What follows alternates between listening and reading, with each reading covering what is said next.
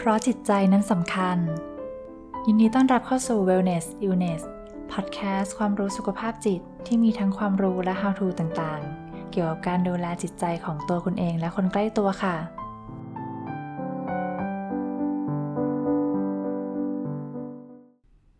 สวัสดีค่ะ พบกับหมออังวราเช่นเดิมนะคะ วันนี้จะมาเล่าให้ฟังต่ออถึงยารักษาโรคซึมเศร้า ยารักษาอาการวิตกกังวล นะคะที่สามารถใช้ได้ในคนไข้ที่เป็นคุณแม่หลังคลอดแล้วอยากจะให้นมลูกไปด้วยนะคะ ก็เป็นซีดีต่อเนื่องมาเลยเนาะตั้งแต่แบบให้ได้หรือเปล่า ยาแอนตี้ไซโคติกตัวไหนได้บ้าง แล้วก็วันนี้จะมาเป็นเรื่องของยาโรคซึมเศร้า แล้วก็โรควิตกกังวลนะคะ คือที่รวบ 2 โรคนี้เข้าด้วยกันนะคะ เพราะว่ายาที่ใช้เนี่ยเป็นยากลุ่มเดียวกัน คือเรียกรวมๆว่าเป็นยาแอนตี้ดีเพรสเซนนะคะ คือ depress เนี่ยก็แปลว่าเศร้าเนาะแล้วก็ anti ก็คือการที่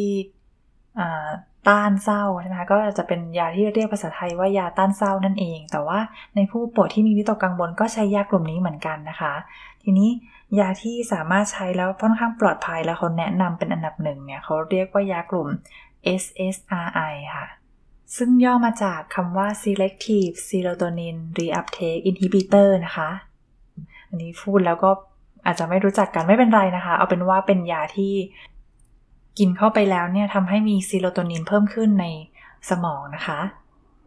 โดยข้อมูลที่ยังใช้กันในปัจจุบันเนี่ยเป็นของคุณทรายในปี 2012 นะคะ ที่แบ่งออกเป็นกลุ่ม 3 กลุ่มนะคะ ก็คือเป็นกลุ่ม prefer คือน่าใช้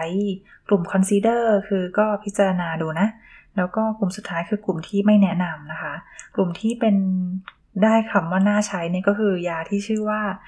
sertraline แล้วก็ยาที่ชื่อว่า paroxetine นะคะ อย่างยา sertraline เนี่ยเขาเก็บข้อมูลมาได้ 22 เคส ก็คือพบว่าจาก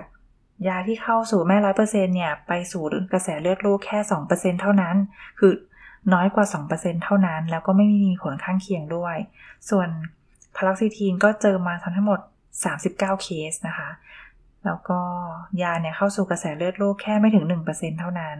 ตามไปแล้วเนี่ยก็ไม่ได้มีผลข้างเคียงที่พบได้นะคะ แต่นี่คือตั้งแต่ปี 2012 เนาะปัจจุบันนี้ก็อาจจะแบบมี case report ไปมากกว่านี้แล้วนะคะ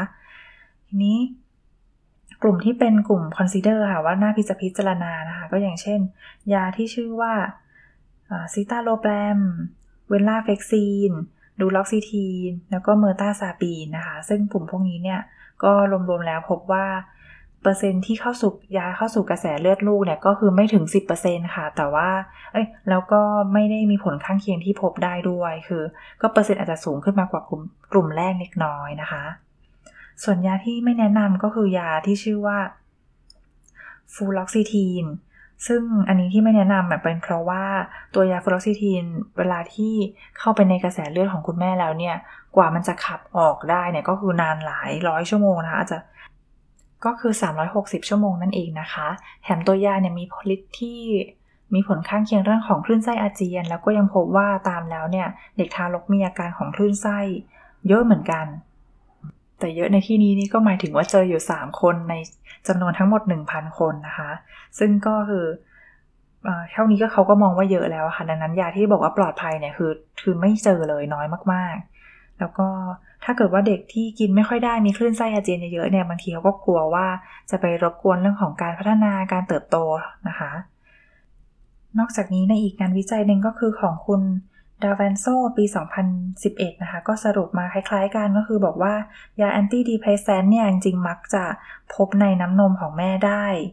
แต่ว่ามักจะไม่พบในเลือดของลูกนะคะ ดังนั้นก็คือแนะนำว่าให้ได้ ซึ่งก็ first choice นะคะ ก็คือเป็นตัวเลือกแรกๆเนี่ยก็คือเป็น sertraline กับ paroxetine เหมือนกัน แล้ว